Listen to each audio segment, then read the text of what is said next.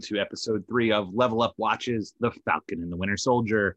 This is a spin off series from the Level Up and Friends podcast, where those of us from the comic book and video game shop Level Up Entertainment in Mays Landing and soon to be Somers Point, New Jersey, uh, get together with some friends and discuss the latest in pop culture entertainment. And if you don't know by now, you're three episodes in, but we are covering The Falcon and the Winter Soldier. I'm your host, Harry, and I am joined by the only man to give music recommendations from the 40s to Bucky Barnes, Marvelous Mike. Uh, good evening, Harry. I, I feel my background says I should be a masterpiece theater. masterpiece theater? Why? I don't know. It's a nice chair as oh, opposed oh, to oh. my basement. Yes, you did come to us to this week from a new Finish locale. Yes. Much appreciated. And uh, you know the the anticipation I had to to you know send off all these uh, requests to get a, an early access look at what this week's Marvel item is going to be that you're going to show us. And I, I, I couldn't spoil it for anybody. So, I, and I don't even have the inside information. This is new to me. Well, so as you know, we still have three weeks after today. And by my math, I ain't got three more Marvel Legos to show. so we're doing a little switch this week in honor of Easter. And I, am showing my favorite Easter candy, it's the Easter candy of the week we're going to show, and okay. it is the Palmer Easter Bunny, my parsnip Pete. My what does this have to do with Marvel? What, Well, I don't have any Legos to show this week, so I made it. I made it a new segment, the Easter candy of the week. You're fired. You're fired. best, if I remember best correctly, chocolate out there, Palmer bunnies. They do not sponsor this program unless they're they sending might, money. They might after this. I, if I remember correctly, your your Marvel Lego Iron Man uh, frame has configurable pictures. You can change it. So why not for next week? You just make another Iron Man picture. No, I got rid of the instructions. I burned them. That was the most tedious. I loved it. It's beautiful. That was the most tedious set I ever had to build. Called dedication to to your craft. I do have one more that we'll we'll show next week. Okay. I thought it was nice, switch things up a little bit, you know, with the holiday and all. It, I, I thought it was going to be in the shape of Iron Man or something, you know, something that relates to the episode. Uh, maybe like snake guts and like a shot or something. I, I don't know, but that, that had nothing to do with anything. Waste of all of our time. All right, let's jump into it. So, this is episode three. We are at the halfway point of the Falcon and Winter Soldier. This episode is called Power Broker, and uh, boy, boy, do we have do.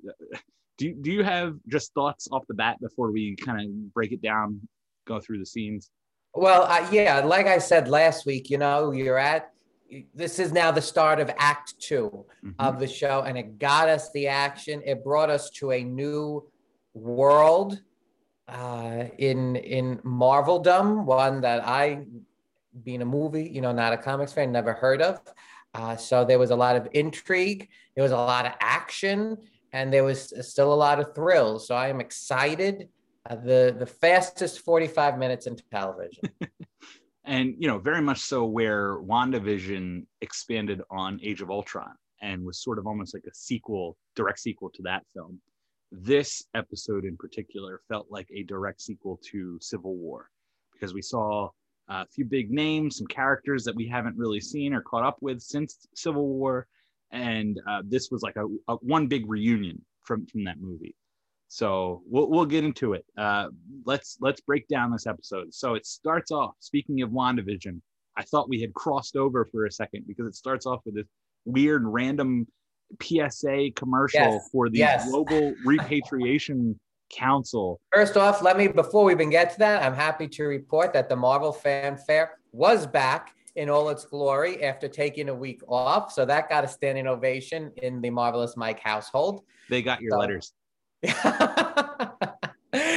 so uh, so yes, but continue on. We we didn't really touch on the uh, Global Repatriation Council or GRC uh, last week. We did get a little bit of uh, information on them from John Walker, New Cap, um, that and from the Flag Smashers from Karli Morgenthau that you know this group is uh, sort of stepping up to help the, the refugees of the blip, the people who are homeless, who need uh, shelter, need supplies. Um, and you know that's sort of what this commercial is is about. It's it's totally breaks the tone of the rest of the show because it's like this really happy-go-lucky uh, infomercial about the GRC and how great they are. Uh, their three uh, mission statement, their three words are reset, restore, rebuild. So I, I, had written those down in case they come back, you know, in some way, shape, or form. Uh, but yeah, the G- GRC. So apparently that's a, a, another organization that we have to keep track of here. Um, you know, and, and, immediately goes right from that commercial to uh, a GRC van that pulls up and doors open. Some soldier like people come out. The van side door opens and it's John Walker, new cap. And uh, he he's a direct employee or, or consultant for the GRC. Um, and they're breaking down into the the shelter that we saw from last week's episode. Uh, they're on the trail of the Flag Smashers and Karli Morgenthau, and uh, they're interrogating everybody. They're setting people up for arrests, uh, trying to track down who, the, where she is, where they went, and um, you know, New Cap gets this suspect and is trying to figure out what's going on, and the guy just spits in his face. Um, and you know, for for a second, we see John Walker snap. Uh, he grabs the guy, pushes him up against the wall, and he yells, "Don't you know who I am?" You know, very dramatically. They um, know and, who I am. I don't quite remember Steve Rogers ever handling suspects. Quite, no, and that was way. very uh, yes, and that's uh, exactly what I said to Kristen during that scene. Uh, that this is not Captain America. He, you know, never resorted to to showing you know showboating and with his name and, and even that uh, glorification of the violence to get at what he wanted uh, was something that we had not seen from Captain America. Yeah, and and just think of the image. I mean, from an international standpoint, um, you know, all the other GRC staffers, other than John Walker and and Hoskins was with him as well they're all you know they have the gear from that country. I think they're in madrid maybe still.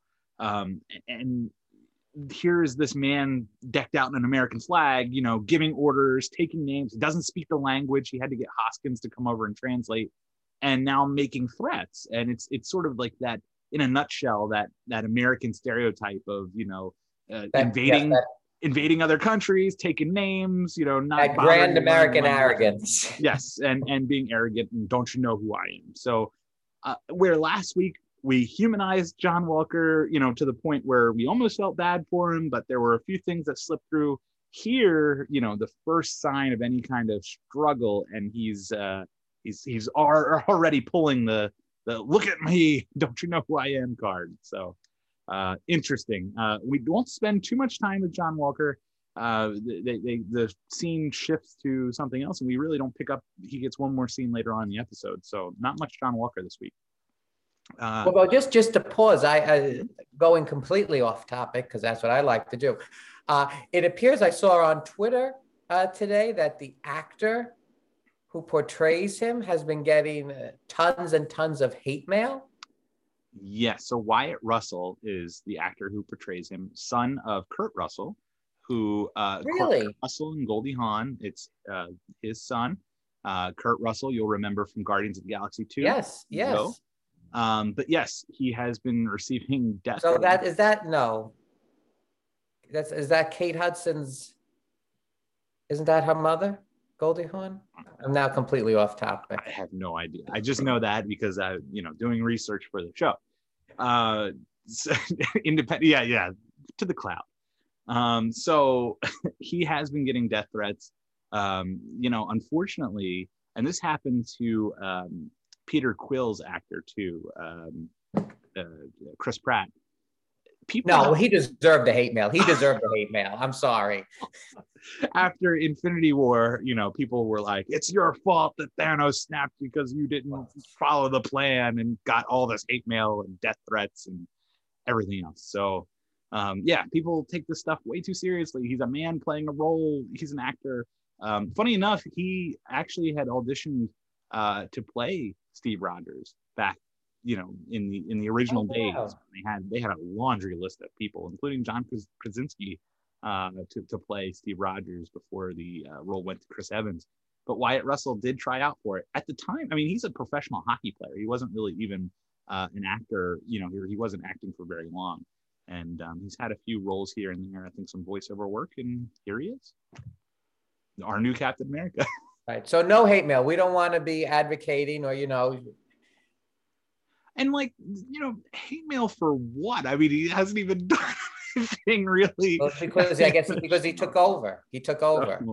not my cap. That that's the yeah that's the movement. Although Marvel Marvel's selling all kinds of Captain America. They're making a pretty penny off it. Yes, they are. Yep.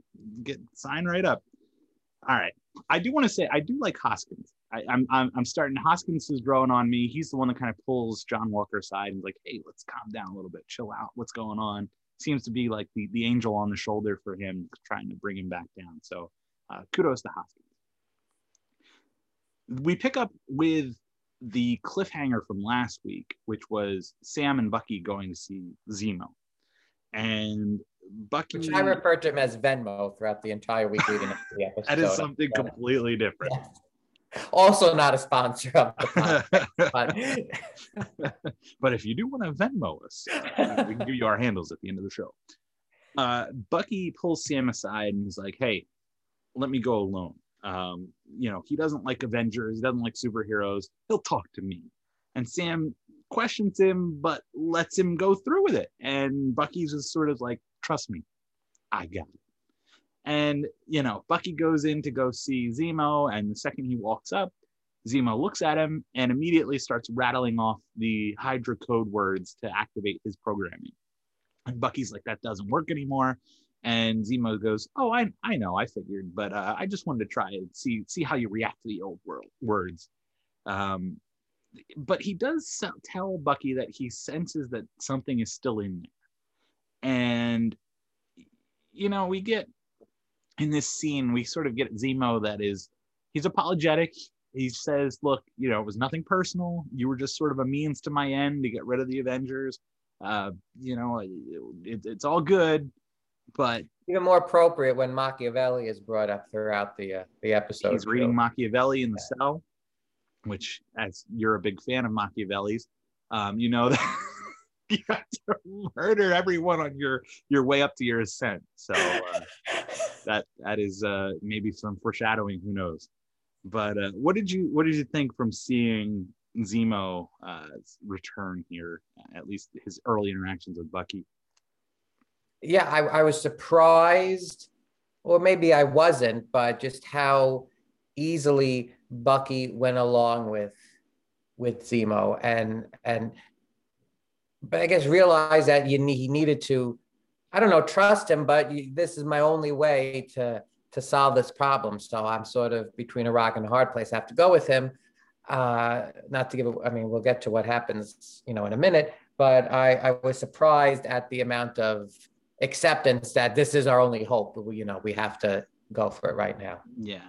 So, you know, after the scene kind of shifts in a weird way after Bucky and Zemo have this initial conversation, where now it's Bucky and Sam talking in like this underground garage, and Sam is just sort of like, what, what do we even need Zemo for? You know, he, he's got a rap sheet a mile long. He killed, uh, he, he blew up the Wakandan embassy. Uh, he killed all those people. The Wakandans didn't forget. Uh, you know, he killed the super soldiers. He framed you for it. Why are we even going here? And Bucky's just like you said, he's saying he's all we've got. He's the only lead we have. We need to stop these super soldiers. We know that there's at least eight of them out there, you know, already.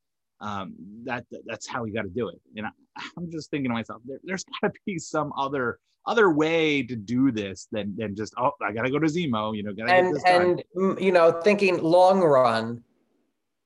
If well, because of what they did eventually like now what happens to his part and what happens to all the goodwill that he has now earned uh, you know, with as we now learn what he what happened. You got yeah. So he's talking to Sam about this, and he's like, so like hypothetically, if we were to get Zemo out, uh, here's how I'd do it. You know, I, I, we could probably stage a fight with the prisoners, and then we could pull a fire alarm and cause all this chaos, and you know, get Zemo out that way. And and hypothetically, that would sound about right. So you know, you and I were both we're both students of the law, and we know our hypotheticals. Uh, and something about this just did not seem like a hypothetical, especially when they were intercutting scenes of Bucky doing these things in the jail. um, and all of a sudden, you know, Bucky finishes telling Sam, you know, how they would hypothetically get Zemo out of jail, and in walks Zemo into the garage. And Sam is like, What did you do? You know, I, I want to say Sam throughout this entire episode is sort of just a passenger along for this ride. He he doesn't assert himself and and you know really put his foot down. He lets Bucky get away with a lot. And you know, Bucky's just sort of like, look, you stuck your neck out for for me once before, you know, on my behalf and alluding to Civil War, which cost Sam in a lot of ways. I mean, it, it cost him his freedom. It, it cost years of his life. He was on the run. And now Bucky's like, could, you just do it again? Could you just be there for me one more time? And it's like, well, that's really easy if you guys are, are partners on this plan. But Bucky did not tell Sam any part of this plan until it was already done. And that leads me to my bold statement of the week. The real villain in the Marvel Cinematic Universe right now, everybody's looking for the next Thanos. You know, who's going to be the, the throw line bad guy? The bad guy is Bucky Barnes. Oh, I have been Team Iron Man since day one of Civil War. And if this episode is not vindication for Team Iron Man in the movie Civil War, I don't know what is. Captain America Steve Rogers, eat your heart out because this is what you got. Now, Bucky has always thought that he could do whatever he wanted without any kind of consequences. And here he is busting out Baron Zemo out of jail unilaterally without any authority, without talking to Sam or anybody else. And it's again because he thinks that he can get away with it and then bring everybody else along for the ride later, forget the consequences to their lives. I, I just think it's extremely arrogant. I think it's extremely selfish. I don't think Bucky's worth all of this. I, I just he he's he is not one of my favorite characters right now in the Marvel Cinematic Universe, and I think that he should be in jail. I, I just think that he should be locked up. I, I will not be that bold in my uh, in my statement, but like you said, actions have consequences, and you know, it, it, will will they believe that the ends justify the means here? Uh, you've gotten one of the world's most dangerous men out of prison for what? You know, what has if we, we don't even know that much about the flag smashers right now. What has happened uh, that has caused you to have this crusade against them? Obviously, yes, that they have the the super um, soldier serum, but in terms of, of, of, damage, in terms of they seem to be fighting each other right now. Mm-hmm. Uh, you know, Power Broker Flag Smasher. Why are we getting? Why are you so heavily invested in getting involved in, in that and trying to take both of them down, it seems. And so you're right in, in that uh, why are we devoting, you know, this much time to, to this uh, scenario? I, I just, I don't know. I, I'm my leash with Bucky is very short, and the amount of damage that he has caused in the Marvel Cinematic Universe to the Avengers, to ordinary citizens, and yet he gets to walk around and be free like there's a this will come up later but i think there's a character that's justifiably angry about how her life has turned out since civil war versus how bucky's life has turned out since civil war. I just I, yes i get that the man was a, a living pawn robot for a number of years and he was not responsible for a lot of those things that happened but his decisions that he's made since he's been back, you know, in in in reality. If you're looking for a villain, I, think you know he's not very far off from some other characters that people are are claiming are the villains of this show. Uh, okay, I had to get that off my chest. There's a lot of Bucky Barnes stands out there, and I, I just can't can't do it. Um, Sam gives Zemo the the the very laughable typical line when you have you know a bad guy working with you in oh, you're, you're not allowed to move without our permission don't do anything that we'd say not to or you're going right back to jail and it's like sure sam yep yeah, whatever you say. Um, I will say this: Baron, uh, Baron Zemo or Hel- Helmut Zemo, now Baron, as we'll find out in a minute. He is phenomenal, and I, I, I enjoy spending time with this character. He he's he steals every scene that he's in, and it gives me very much the Loki vibes when Loki is is in scenes with the characters, and he's sort of that antagonist, but he's he's. You don't. I, I, I didn't hate him at all in the episode yesterday. Right. He was not the antagonist. Right, right. Like so, uh, he, he gives me that sort of Loki feeling, and I also I hope that I hope that his character will continue past this show. I I, I hope that he has a future role in the MCU. Um, I enjoy the way that they're characterizing him, that they, they've come up with this character. And, you know, we know, we know that the inevitable backstab is coming. I mean, the man said that his mission is to eliminate super soldiers. There's one sitting right next to him with a bionic arm. It's just a matter of when. And, and I just, ugh, I hope that that moment, maybe that'll like, I'll be cheering for him instead of Bucky. Oh um, so Zemo, you know, he's showing why he's been pulled in. He, this garage is filled with all these classic cars. It turns out that his family was royalty in Sokovia. A little bit of retconning here because none of this came up in Civil War. It seemed, but it makes sense. I mean, he had a lot of resources in Civil War. He was traveling the globe, so makes sense that he'd be rich.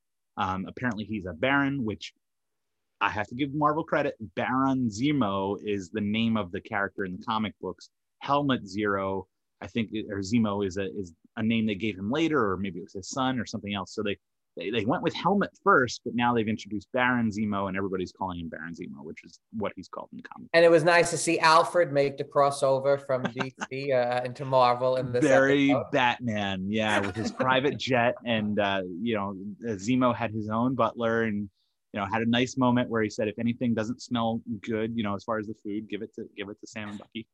Um, but I do want to before they jump on that plane in the garage, as Zemo's going through his old cars, he pulls his jacket, which has like the spotted fur collar, which is a comic book look um, as well. He also, in the back of one of the cars, pulls out a purple ski mask. And as of right now, it's not very clear what that ski mask is all about, but he grabs it, puts it into a bag very subtly, and you know, he starts talking to Sam and Bucky again. Um, the mask comes into play a little bit later in the episode, but it's still sort of up in the air now. In the comic books, um, he's horribly, his face is horribly disfigured, so he uses a mask similar to that to cover the scarring and, and all that. But um, here, it doesn't seem like that's going to be the purpose of the mask. I don't know if there's could be a deeper meaning. foreshadowing. Yeah, yeah. I don't know if there's a deeper meaning for it, or if it's just a way to make him look more like his comic book counterpart. But usually, there's a reason for everything in the MCU, so be interesting to keep an eye on that. Uh, do, do, do, let's see.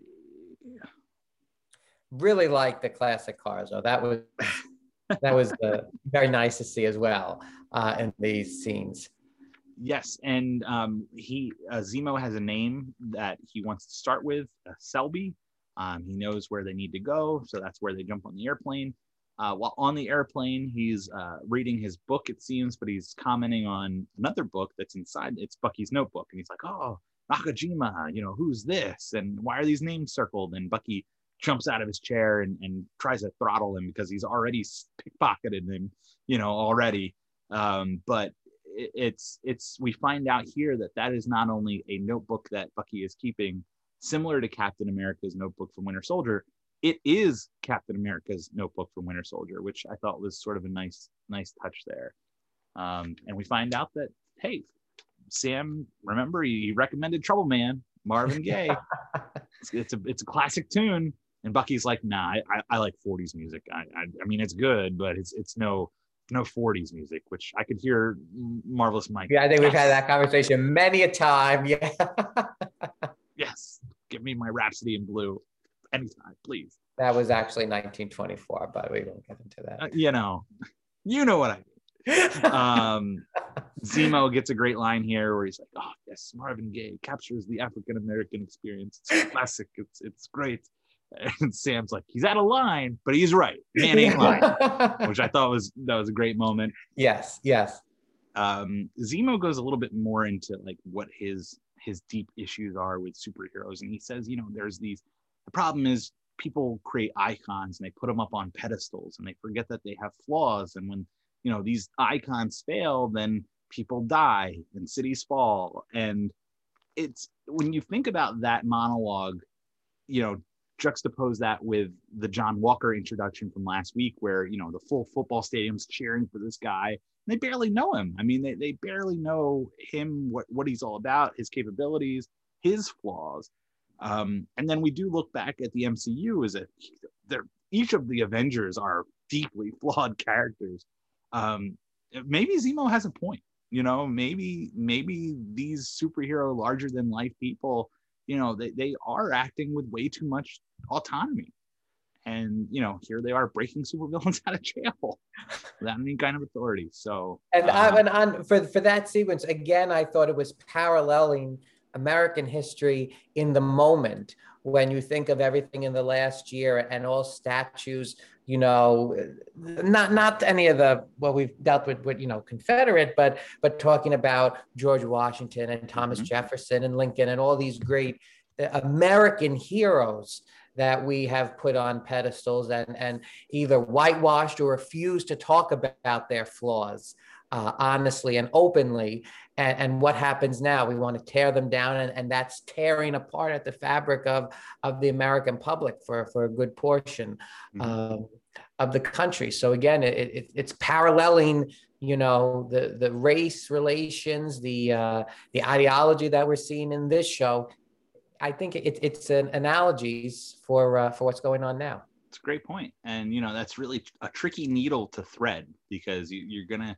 I feel like this show is probably going to be one of Marvel's more divisive shows, just because of the powder keg of what's going on in, in the landscape right now. Um, so yeah, I, I mean that's a great point. And as they continue to touch on these real world ripped from the headlines issues, uh, it's something to keep an eye on for, for sure. And you still don't know where the government is or on what side. well, you know, GRC, the Global Repatriation Council, they're all working together, all working together, rebuilding a better world, man. Well, um, we how that ends up. that later. so, so we get a name on the plane of their destination, and that name is Madripoor. And when I heard the name, I geeked out. Um, Madripoor is a, a, in the Marvel comics, it's a small southeastern island uh, known for its lawlessness. Um, it's where characters need to go to disappear, uh, to, to learn information about the seedy underworld, um, and it's it's mainly plays a role in the X-Men comics. That's why it was a really big deal oh. um, that they were using it here because um, you know it's some of the fruits of the 20th century Fox Disney deal where you know they're starting to bring in some more uh, things from the X-Men universe. Madripoor is is a big X-Men location, primarily for Wolverine. Um, and uh, one of the things that we see when we get shots of Madripoor later is the Princess Bar is one of the neon signs that are shown, and that is a bar from the comic books that is uh, was owned for a time by Wolverine. Uh, so you know, Marvel introducing mutants sometime soon, dropping subtle hints. Uh, who knows? But uh, Madripoor is a big deal from a comic books perspective, and uh, really cool to see here now in the live action world. Didn't faze me from the movie perspective, so uh, before we get to Madripoor, though, they give us a little uh, check in on what Karli Morgan Morgenthau and the Flag Smashers are up to. She was at sort of a, a shelter, I think it was a GRC shelter, and um, you know, they she's playing soccer, and they pull her aside, and they're like, "It's time," and she goes upstairs, and and there's a a a person uh, in a hospital bed. It's a number of hospital beds, and uh, it seems like a dirty, dingy place, a little, you know, a little bit not not a top notch, you know, place. It doesn't look like at least. Um, and so, you know, whoever this person is that's in the bed is dying uh, or dies, and Karli is crying over her. You know, we, and we don't really get too much about what who this person is. Um, it seemed like a, some sort of mother figure. I was going to say it is her mother, but then I remember you telling me before when I said that uh, John Walker's wife walked in. You're like, do we know it's his wife? I said, well, uh, you know, I don't want to say this is her mother, but it seemed like a mother figure to her. uh, passes away. And, Just want to make sure the evidence represents what it what it actually is. Let's go to Madra- Madripoor. Uh, we get kind of the three amigos, Sam, Bucky, and Zemo, uh, in Madripoor, and, and they're all in their costumes, their disguises. They're going to assume these identities. Sam is upset because he feels like he looks like a pimp because he's all decked out, and uh, Zemo's like, "That's typical American view of African American, nicely dressed. You know, they think that they're pimps." And um, but it's funny because in the comic books for a time, Sam Wilson did dress up as a pimp and was a pimp. Uh, so Oh, it's almost right. like a, a mini throwback there. Yeah. and also the identity that he was assuming, Smiling Tiger, is a comic books character as well. So A separate More. character or something that se- Sam. separate, Okay. separate character. So uh, a little throwback there as well. Um, we get a little bit more about Madripoor. It's there's a high town and a low town, and you know, high town is all the the richy rich and the glamour and the neon, and low town is the dive bars and the seedy criminal element, and they all kind of coexist, smashed together, um, kind of like Staten Island. Uh, there's there's a lot of uh, clips of uh, neon everywhere and and people on bikes and guns and and money exchanging hands and drugs and people tattooed up and one of the things I noticed as they were showing us around Madripoor was uh, that this uh, place in the comic books has uh, Mar- has gotten Marvel into trouble uh, for ethnic concerns before because it's supposed to be a South uh, Eastern Asian island, and they've often depicted only people of Asian descent and and involved in this criminal underworld, you know. And and I it, it seems like Marvel has kind of taken that criticism to heart here in the MCU because you see people of all kinds of different backgrounds. it was the United Nations uh, over there yesterday. Yeah, for- all for kinds of different backgrounds, um, exchanging, doing business in Madripoor. Um, the the other thing I did see was uh, a big graffiti sign that said "The Power Broker is watching," um, which is it was kind of they they focused on that for a minute, so wanted to point it out here. Uh, anything else about Madripoor stand out to you? Well, coming into this scene, it was like it, to me, it was the cantina scene Mhm, mhm. uh, in in A New Hope. Uh, that- that- yes, I was waiting for the band to start playing some jazz as they walked into the bar. But again, a lot of parallels I felt, uh, at least uh, to that scene. they're all playing their characters. You know, uh, Zemo keeps referring to Winter Soldier. You know, he, he had Sam take off his sleeve so they could see his new vibranium arm. Um, the the people in the bar were all whispering to each other, "Oh, is that the Winter Soldier? Is that the Winter Soldier?" You know, and and, and Zemo's acting like it's his personal hitman. And uh, Sam is in his smiling tiger gear, and you know they go up to the bar and they're asking about Selby, and the bartender's, "Nope, no Selby here. You know, you, you can't see Selby." and uh, you know it's like oh you want the usual smiling tiger and and sam's like yeah sure. Little do we know he pulls a snake out of a jar puts it on the bar guts it open pours some things into the drink and hands it to sam. And you know bucky's just kind of looking at him like i'm really glad i'm not smiling tiger right now. Um, as sam has to choke down the smiling tiger usual uh, which to his credit he does. Um, And I believe Marvel is now selling the concoction to make your own uh, smiling tiger uh, usual. coming soon to a Disney theme park near you. Uh, someone walks up to Zemo, puts his hands on him, and tells him he's not welcome there. And and at this point, Zemo is just kind of gives like the nod to to Bucky to to jump into action. And uh, we find out, you know, that the the power broker is the one that says that Zemo's not welcome there. So maybe they have some kind of history.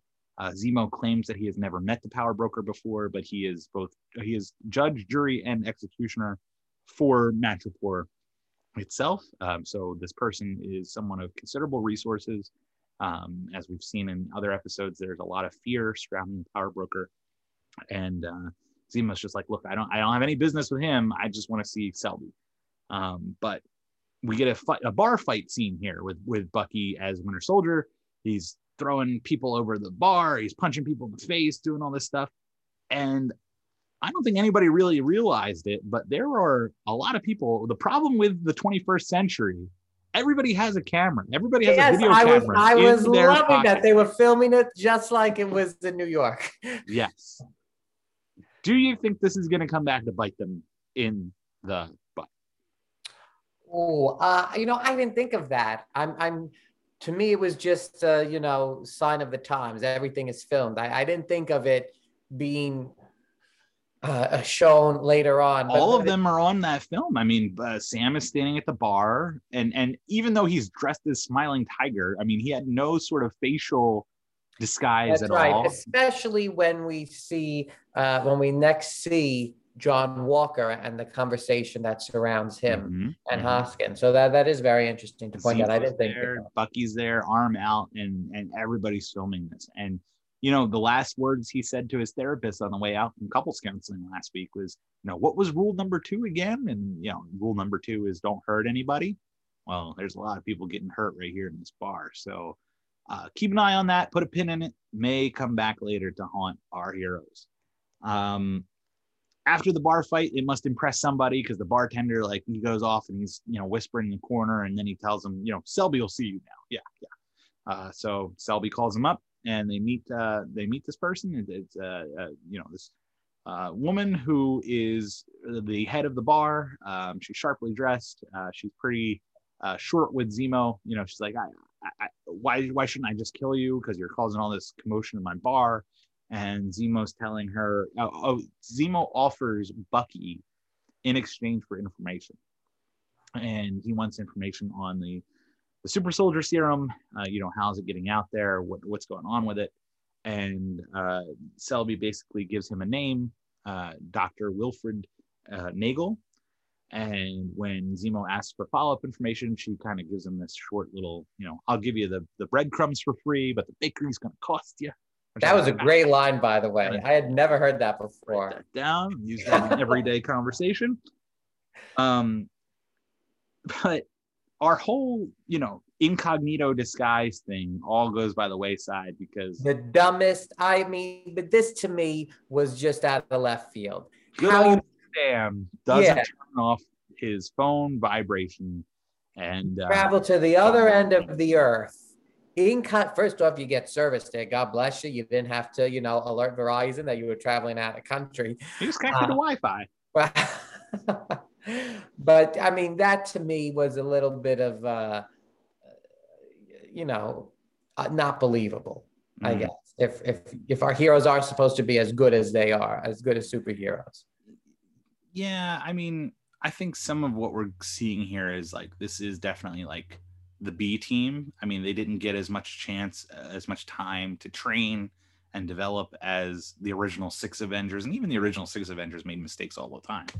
But you know, it's they're not fully polished yet. It feels like, and this is one of those things where like so much was going on for poor Sam that I, you know, maybe it slipped his mind. I don't know, but his phone goes off in his pocket. Selby hears it. He looks at the phone. It's Sarah, his sister, calling him. And Selby's like, oh, put it on speaker, answer it, you know. And so Sam is trying to do the tough guy, like, oh, yeah, uh, we'll, we'll, we'll, go to the bank, you know, and, and Kill them like, all. yeah, we're gonna kill that banker that didn't give us the money. And does, to her credit, Sarah's kind of like, well, what are you talking about? Like, what, what are you trying to do with your voice? You know, and they're they're almost getting away with this one-sided conversation thing. Until the fatal mistake that She calls him real name. Sam. Yeah. She says, "Sam, I gotta go." You know, the kids are spilling Cheerios or something, and Selby's just like, "Sam, who's Sam?" And and that that just blows the whole thing. Uh, but she gets blasted in the chest by a, a gunshot out of nowhere and is down on the floor dead. You know, before we can really you know put this together, and and all of a sudden, you know, big fight breaks out. Sam, Bucky, they're trying to fight their way out. Um, Zemo, they knock everybody out in the room except for Zemo. And Zemo's like, all right, we've got to leave now. We've got a big problem. Uh, don't take any weapons. So they walk out unarmed of the bar, thinking they could just kind of stroll out of there. But word hits the the underground very fast that Selby is dead. the There's a- sent a crazy ransom. Yep, one million in Bitcoin or something like that. I, I saw it was in yeah, it was in like the Bitcoin symbol for uh, Selby's murderers, and all hell breaks loose. I mean, now it's every hitman, every every criminal low life, they're all out to get Sam, Bucky, and Zemo because they were the last one seen talking to Selby. Uh, while they're running around because they have no weapons, uh, all of the people that are about to do any kind of harm to them are getting gunned down left and right. They're dropping, and it's like, whoa, what's going on? And Zemo even says like, oh, you must have a guardian angel or something, you know.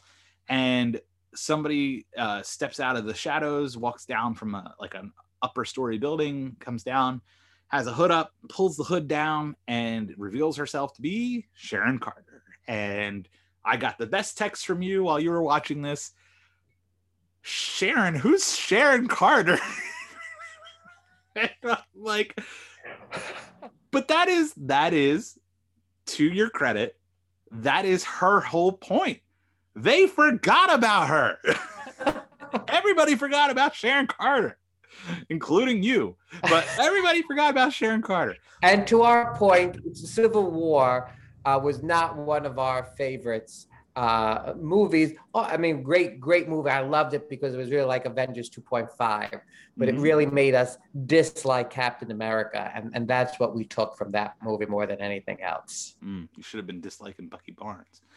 um, but anyway, Sharon Carter, yes, we have not seen her since Captain America Civil War um, she she makes a point. She's like, I've been living off the grid in Madripoor. I haven't seen my family. I haven't seen my, my father. They don't have extradition here in in Madripoor, so I, I I can stay here.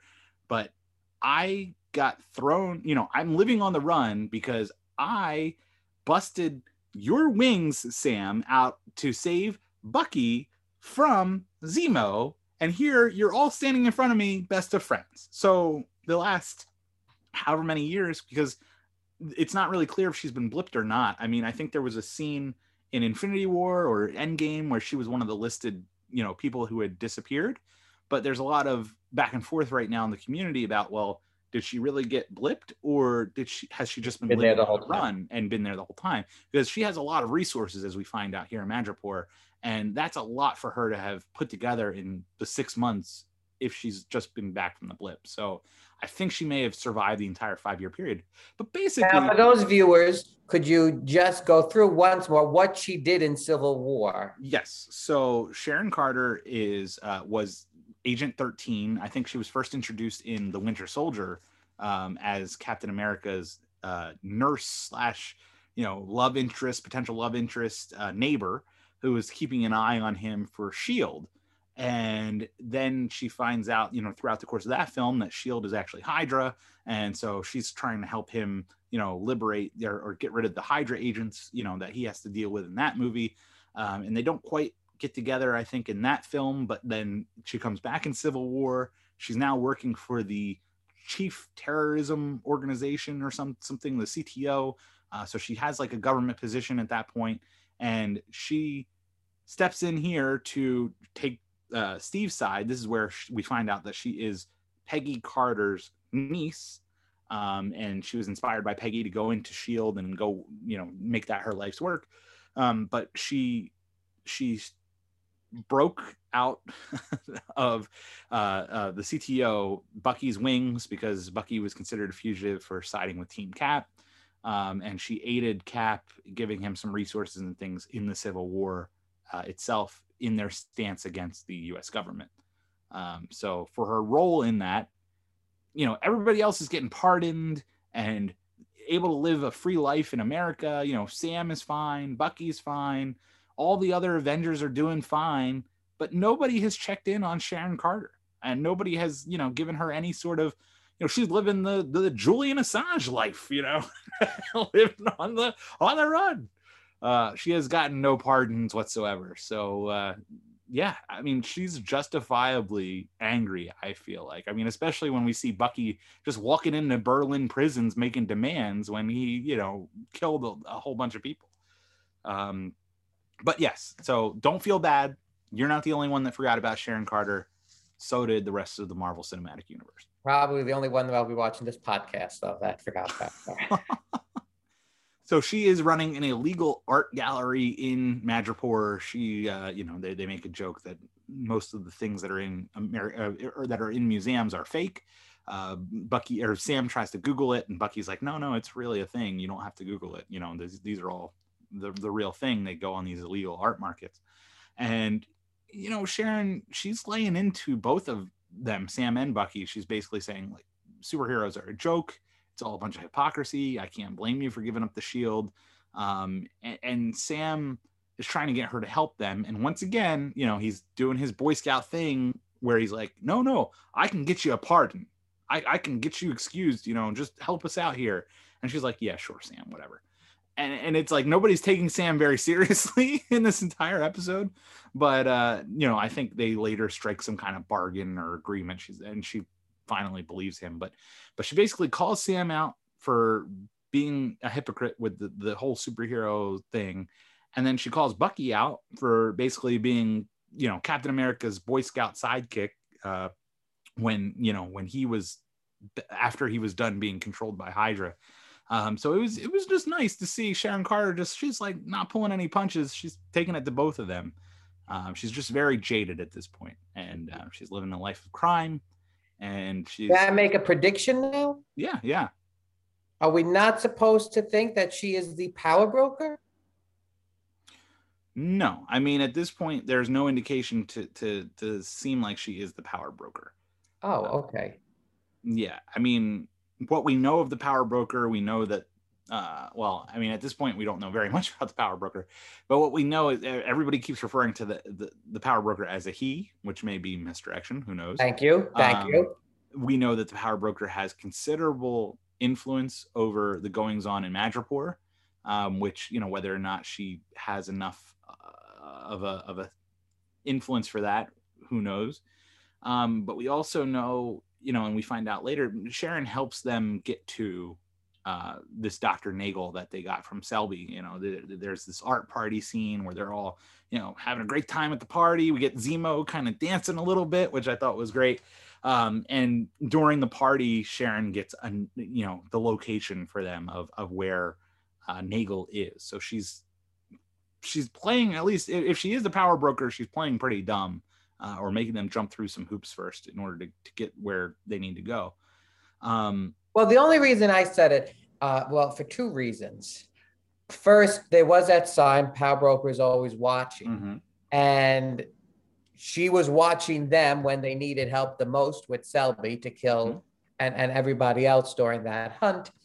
And then just um,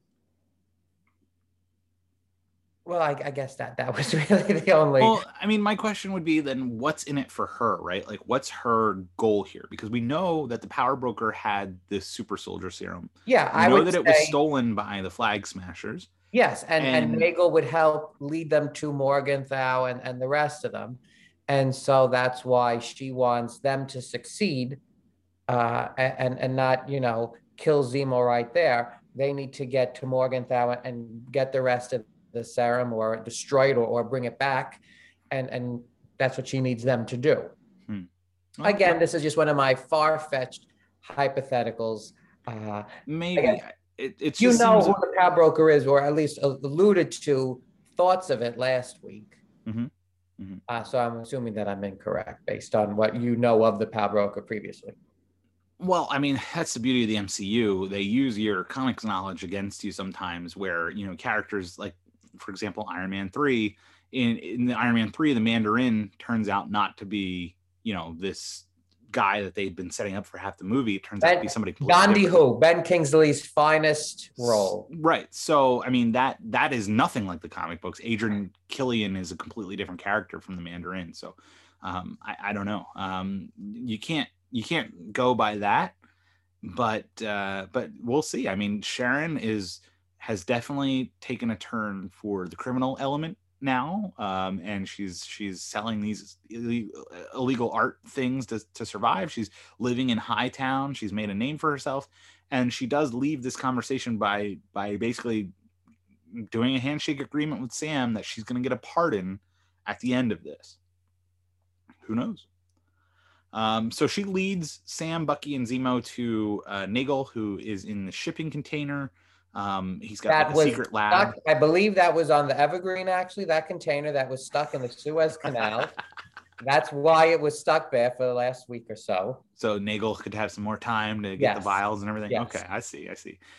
Interestingly enough, I wrote this down. It's Zemo that finds that there is a secret wall in the shipping container uh, that leads down to Nagel's lab.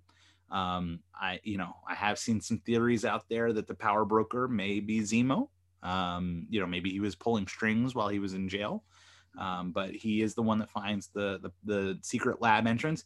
They go down to the lab and we meet Dr. Wilfred uh, Nagel. And um, funny enough, while all this is going on, Sharon Carter is having like her own uh, adventure outside in the shipping containers because apparently hitmen from Madripoor are still tailing them, and you know, so Sharon Carter is like taking them down. I mean, she's she's vicious. She's nailing, Yeah. smacking people around with a lead Yes, pipe. there was one Throwing- pipe went through the guy. Yeah, like yeah, yeah. the- and, and throwing knives, shooting people dead on sight. I mean, there's just all of her CIA shield training. And again, everything. I think this is the most, I don't want to say gratuitous violence, but the most intense violence that we've seen in an MCU series. So interesting enough, I, I think the director, or maybe it's the writer, but the director, there's a connection here to uh, someone who's involved with the John Wick movies, um, which are also known for very violent, uh, you know, uh, the Keanu Reeves John Wick trilogy.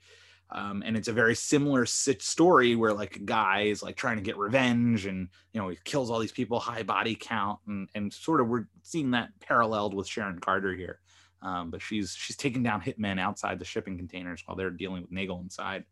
Um, man, she could she can fight. Sharon Carter, she can handle her own. She was taken down. I mean, she at least took down 15 people by herself out there. Uh, so Nagel gives us a little bit more background on what's been going on with the super soldier serum since uh, since I, I would say uh, Winter Soldier, you know, or, or Civil War, because he starts off by saying, you know, when the Siberian Winter Soldier program failed, and that was there were five viable subjects that were created after Captain America.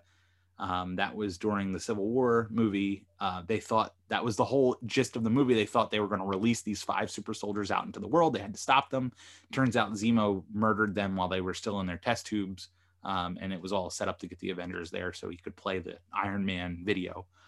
Um, but after those five, there wasn't another uh, successful attempt at super soldier serum uh, until uh, you know the CIA picked up Nagel um, from Hydra. He and the CIA hired him to try to continue developing this program. So this is a U.S. led effort to recreate the super soldier serum. Uh, he found blood from a semi-stable U.S. subject, and then you know it shows Sam thinking back that this is Isaiah Bradley, who we met last week, but never said out loud. So we don't know if it's Bradley's blood that he's really talking about. But he used that blood to synthesize a, a new form of super soldier serum. He said he's the first one since Dr. Erskine, who was Stanley Tucci's character in Captain America the First Avenger, uh, to perfect this formula. And he said what's great about his version is that it doesn't require any kind of body modification, no machinery, uh, nothing like that. It's it's subtle, he says. And I think what he means by that is that the person taking it retains their shape. Like Karli Morgenthau looks like a teenage girl or, or young, early young adult woman. Um, and yet they have all the strength and speed and, and stamina of a super soldier. Um, I thought this was kind of interesting because this is not the first time we've seen the U.S. government dabbling with super soldier serum. This is, if you remember, the Incredible Hulk uh, with Thaddeus, that Gen- General Thad Thunderbolt Ross, Thaddeus Ross. Uh, he was trying to recreate the serum himself as well with his scientists, and they ended up creating the Abomination uh, with Eric Blonsky, giant monster. Um, they had, you know, the re- part of the reason why Bruce Banner is the Hulk is because they were trying to recreate the super soldier serum. So, like every time they've tried to recreate this, it's it's resulted in horrible, horrible uh, things. But now we have viable super soldier serum, and and the formula has been cracked. And uh, there's the also, it, it made it sound a little open ended. Uh, when Nagel was saying it, you know, I almost got it. And then I was blipped. yes, yes, and then I came back and I came here uh, because they, the power broker was willing to fund the the the money that the you know CIA wasn't able to anymore. My my thought immediately was, well, what if the CIA didn't need you anymore? What if they had cracked the code during those last five years and already had their own serum uh, based on the work that you had done for them previously? Yeah. So that there may be more than just these 20 vials out. Right. He, he reveals that he's come up with 20. They ask him, how many vials have you created? He says 20 and and the assumption is you know because zemo at that point has heard enough. He's heard all he needs. Um oh they also he get they get another name out of him uh, because Karli morgenthau contacted him to try to help uh, this person uh, called uh, named Donya Madani uh, who has tuberculosis and uh, he was like nope not my problem. It's not my he says it's like not my pig not my farm or something like really heartless. This guy he does a really good job of being both creepy and like you know also kind of nerdy at the same time and and just an arrogant jerk. Um and now, my mind went to that was the woman in the hospital. Is that yes. not yes. Okay. no that is the woman in the hospital. Um karli apparently approached him to, to try to help her and he didn't respond or didn't didn't care enough to, to do it um and at that point zemo having you know gotten sort of more information, another breadcrumb, decides he's going to shoot Nagel dead, and he shoots Nagel dead without any kind of authority, and doesn't wait for Sam, doesn't wait for Bucky. You know, they all are like, well, "What are you doing? What are you doing?" And you know, Zemo is doing what he told them he was going to do. He wants to end the super soldier thing once and for all. And then, you know, as Sharon is fighting outside. She comes into the shipping container lab and she's she tells them, you know, look, we've got really big problems outside. We we got to go uh, somebody with a rocket launcher shoots the shipping container and it blows up. Uh, it starts a fire in the lab, and the lab vials start to explode. And you know our heroes all escape out of the lab, leaving Nagel's body in there uh, to burn. My question is, you know, did, did he not write anything down? Does he not have computer backup somewhere? I mean, we're led to believe that, like, you know, now that this lab has blown up and Nagel is dead, there are only these 20 vials of super soldier serum floating around, you know, hypothetically now down to 12 because eight of the flag smashers have taken it. Is that all? I mean, is that it? And, and like I said before, Ross has been trying to get a, a new super soldier serum going forever. Where is he? You know, is he part of this? Um, you know, who else out there has been trying to do this super soldier serum? I mean, I think Russia has their own version that they've been they had been trying to do uh, in the comic books, and you know may tie into the uh, to the Black Widow movie coming up. Uh, there are there was a whole subplot of the Peggy Carter TV show uh, streaming on Disney Plus. If you haven't checked it out, it's pretty good. Uh, about trying not to let Steve's blood samples out into the public so that they could recreate the super soldier serum. Uh, so, anyway, there are 12 vials of pure, ready to go super soldier serum out there. Who else may have access to these vials? Where are they? Um, you know, that that is now the thrust of the show. What's that? The government. I don't know. I still I still say the US is not the good guys in this and and that they are uh, want to get Morgenthau because they are the ones that have created the super uh, soldier serum. They have it as well. And that's why I'm, I, that's why I bring us back to Ross because Ross is still working for the government and it was his life's work. Uh, the reason why he, you know, was kind of uh, disgraced at the end of Incredible Hulk is because his attempt failed. And I think he's still hanging around. He was the one overseeing the Avengers in Civil War um, you know, he still he still pops up from time to time. I, I, think he may still have a role to play in this. We might That's see him come funny. up. Didn't hmm. Let's go back a few weeks and and and and and and somebody yeah. on this podcast yeah. mentioned the Thunderbolts and, and I think was laughed out of Marveldom completely. Yet you weren't allowed to come back ever again. but funny you should mention that. Uh, now that we have Zemo, we have Bucky, we have Ross, we have the super soldiers, all this stuff going on, it does kind of lend itself to a Thunderbolts tie-in of some kind because in the comic books, the Thunderbolts was Zemo's pet project. Uh, these reformed villains, you know, anti-heroes, um, and and he was always like a thorn in Bucky's side, and Bucky took over the program as well. They're circling that drain, and you know when it happens, you will have. I'll give you uh, one minute of un- uninterrupted gloating that you can, uh, you know. Man, I wish more than ten people watched this show so I would become famous. Oh man, uh, yes, you, we will give you all the credit in the world for your crazy theory. Uh, but first, we have to take care of this gunfight out. Uh, now, this is total action scene. You know, people are shooting th- through these shipping containers. Yes, I think we're very important. Before we get to that, yeah. Zemo appears to escape. Yes, and uh, they and, get separated from Zemo. Yes, and leave our heroes to potentially fend for themselves. Yes. So um, you're sitting and watching, thinking, all right, now he's abandoned them. Now you know he's he's back to being his villainous self. Yeah, this would be the typical spot, right, where like the villain gets away, and you know they're kind of stuck now without you know without a trace, and you know their their agreement is dead, right? Um, but you know, Sam and Bucky have some ba- banner here about like, oh, you were supposed to follow me. I went left. You went right. Uh, you know, every that, movie, every movie, they go left. Yeah. Uh, Sharon's taking people down, and we we get a scene. Zemo, he's got the the mask in his hand. He stands at the edge of a shipping container, you know, above them, puts the mask on slowly, and fires on a pipe and blows up the pipe, and then jumps off the shipping container and takes down these guys in, in hand-to-hand combat. I mean, he was trained in Sokovian military training or whatever that that is. Um, but it seems like you know he he's with the mask on he's like taking all these guys out right in front of of sam and bucky.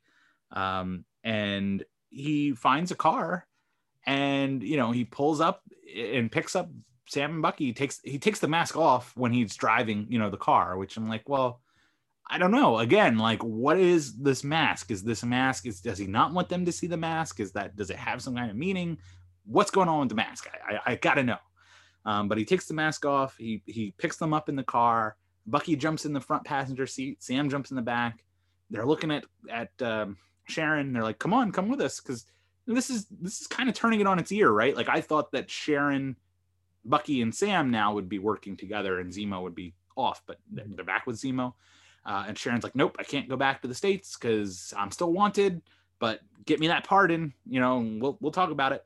And we get a great almost as if she's brokering a deal. It's very weird that she doesn't just come with them because they're violating every other law out there. I mean, why stop here? I mean, it's a private jet too, so who would know that she's there in the first place?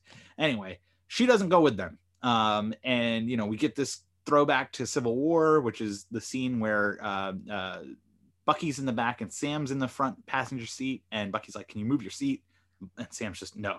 Well, we get the reverse of that. And Sam's like, You're not going to move your seat up, are you? And Bucky's like, No. Um, they ride off into the sunset. Sharon turns a corner in the shipping containers, and there is a woman waiting for her with a car. And she's like, Look, we've got we've got some problems, uh, a couple of them actually. Uh, I'll tell you about it in the car. And they ride off. Where is she going? Who is she working with? What is that all about? You think she's the power broker? I really do. I really do. I think I she, feel I feel uh, my Thunderbolts one. I, I pulled that out of thin air, but I think this everything is setting itself up for her to be the power broker, or or working hand in hand with the power broker, because how else would they have escaped if I the power broker didn't want them to escape? I think she's working uh, with New Cap. I think she's a, a really? John Walker. I think she's still in there with the government through and through, and I think she's she's working with uh, with the government on this one. She's still she's still good. She's not quite the criminal that you know she's led us on to believe all this time. That's my theory. Also, this week, as Marvel has been doing, uh, they released a whole bunch of Sharon Carter merchandise, uh, really? shirts and posters and it was really playing up the fact that she's this wanted person. It's like got like wanted all over, and it's her with the hood up and you know everything. But yeah, you can get your Sharon Carter shirts available now on the Marvel.com store. uh, we catch up with Karli and a friend of hers, one of the other flag smashers, and they're like talking about you know what life was like, what led them to go to Madripoor. Uh, Karli wanted to be an educator, and you know, you and I both have educators in our lives, and we know that when you know we make them angry, uh, we also get punched through walls and you know kicked downstairs and everything else. So I don't think it's super soldier serum at all. I think it's just something that you know educators you know get you know day one, and that's how they handle the craziness that they have to handle. We um, support um, educators in, in education very much. In my don't house. make them angry.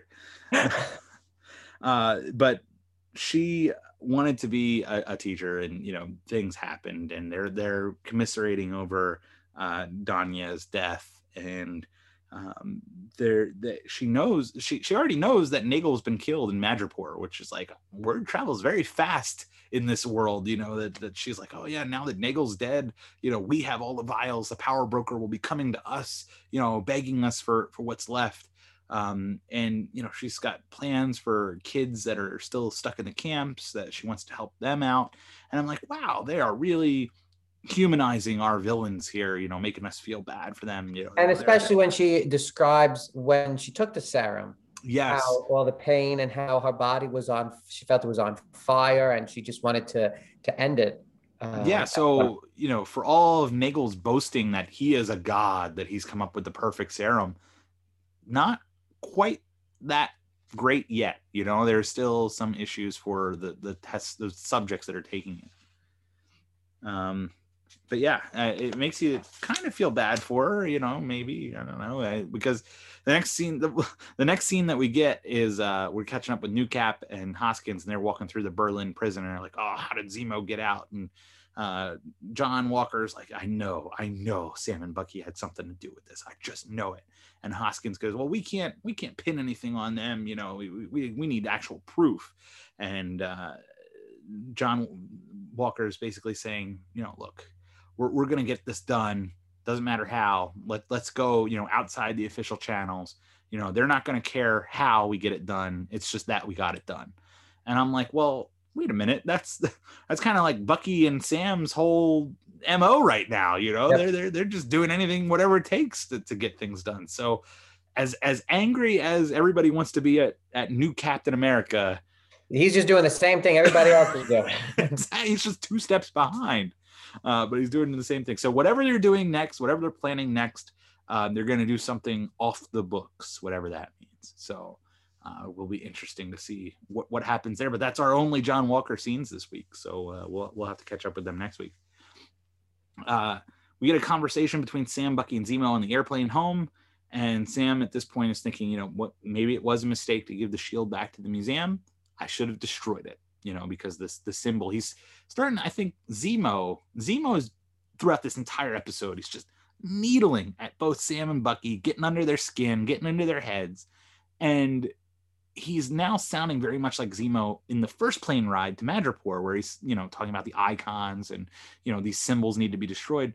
Now Sam is saying, basically agreeing with him. I should have I should have destroyed this shield. It shouldn't exist anymore. And that makes Bucky very angry because he's like, that shield means something to a lot of people. It means something to me, you know. And he goes, you know, I should have just stolen it myself, taken it back and taken the shield. And if the last thing that the world needs is Bucky Barnes as Captain America, uh, that is that is nobody nobody wants that. But again, uh, it goes yeah, and and it's just uh, again paralleling our, our our current conversation when we put more emphasis in the symbol rather than the ideals that that they supposedly symbolize. Mm-hmm. Um, and then we find out that they know on the airplane that uh, Madania or Madane uh, has died in Riga. They get a location, so that's where they're headed. And Zemo ends the conversation by saying, you know, he's looking very forward to meeting Karli Morgenthau.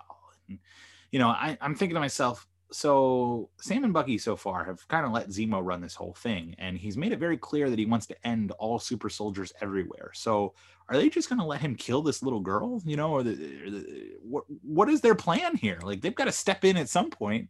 They didn't do very much to help Nagel out, so. Yeah, but if their if their plan isn't to end, I you see that's that's where this is sort of aren't they also trying to get rid of all the flag smashers? But I don't think they want to kill them. Then what do they want to do? Have them over for dinner? Well, they're, I think they're hoping to put them in some kind of high security prison, maybe the raft that we saw in Civil War, something that handles superhero, super powered individuals. Um, you know, some sort of some sort of prison. I, I don't think they intend to kill her. Um, no, maybe I was being a bit facetious, but I would say they don't want to just continue. You know, they want to just meet up with them and then let them continue leading their lives. Well, we'll, we'll see. I mean, there's gonna they're gonna be at odds if they're not gonna outright murder them. Then that's what Zemo's gonna do because we've already seen him do it. So um, that that's gonna come to a head soon. So they got to start thinking about that now. Sam, to this point, like I said, he's just been along for the ride. I, I, I think he needs to really start formulating a plan here and trying to get ahead of things rather than just reacting to everything. Um, you know that that's that's going to fall on him, and it's not fair. But that's the position that Bucky has put him in by by making these moves. Uh, we catch up with the Flag Smashers. They are at a Global Repatriation Council G- GRC supply depot. Uh, they've tied up, you know, one of the guards or something, and they're they're yelling at him because these supplies have been held up for six months, and surprise, surprise, the government can't distribute items that would save a lot of people in, in an efficient and timely manner. where where have we ever heard that before? Uh, um, ripped from the headlines.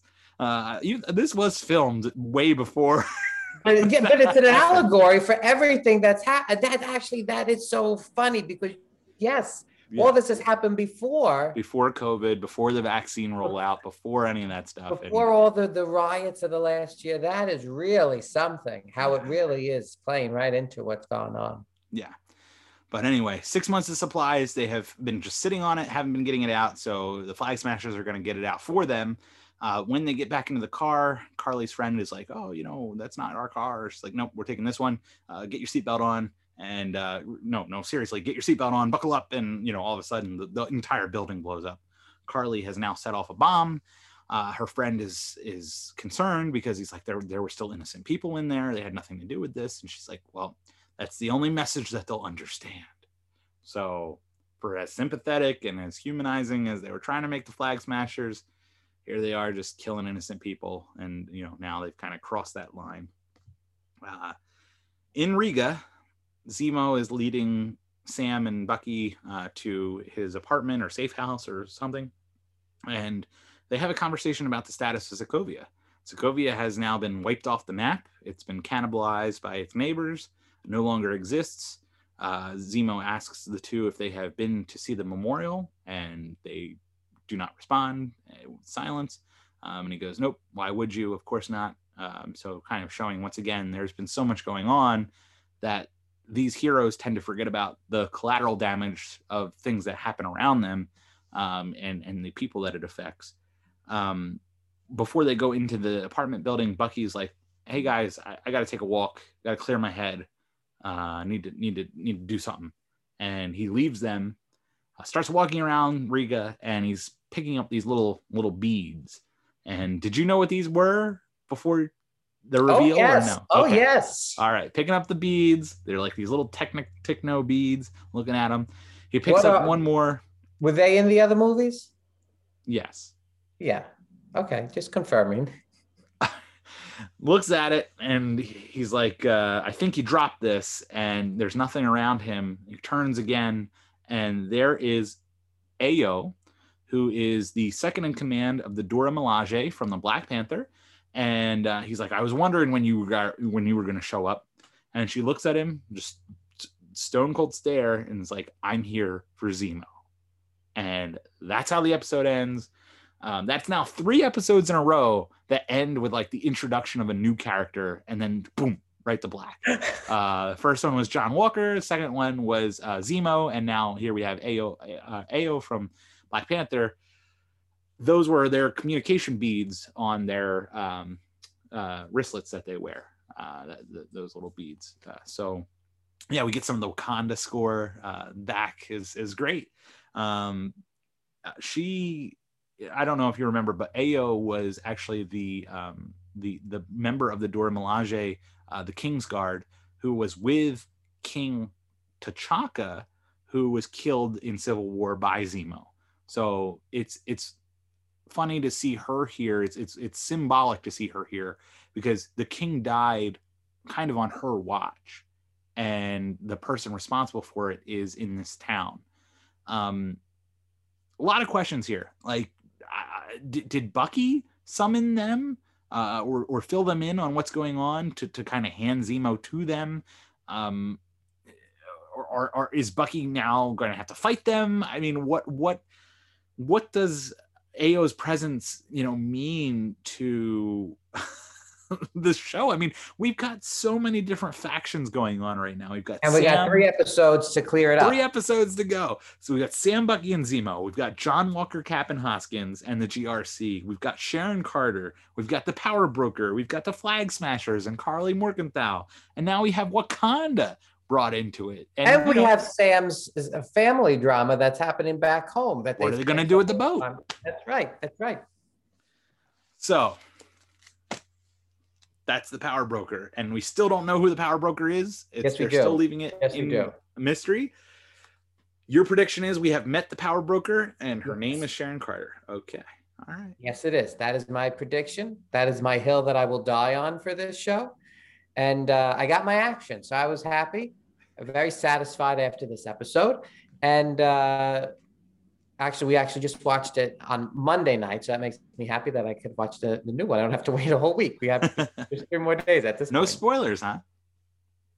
No, no. Actually, uh, I guess I don't. You're the only real Marvel enthusiast I follow anywhere.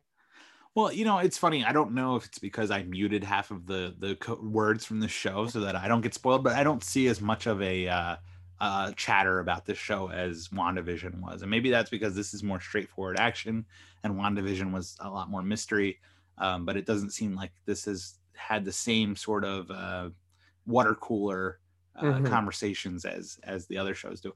But I, I, they're introducing a lot of really key things in this show that are, are could have a bigger effect in the Marvel universe, uh, Marvel Cinematic Universe in shows to come. Like you know, th- yeah. This... And my question is because you said this was not definitely a one and done series. Are they setting it up for a movie or are they setting it up for season two? Good question. Um, right now, we know there is a Black Panther 2. Um, I have not seen anything that involves the Bucky or Sam characters uh, officially. There's no like Falcon and the Winter Soldier, the movie, you know, that, that's been announced.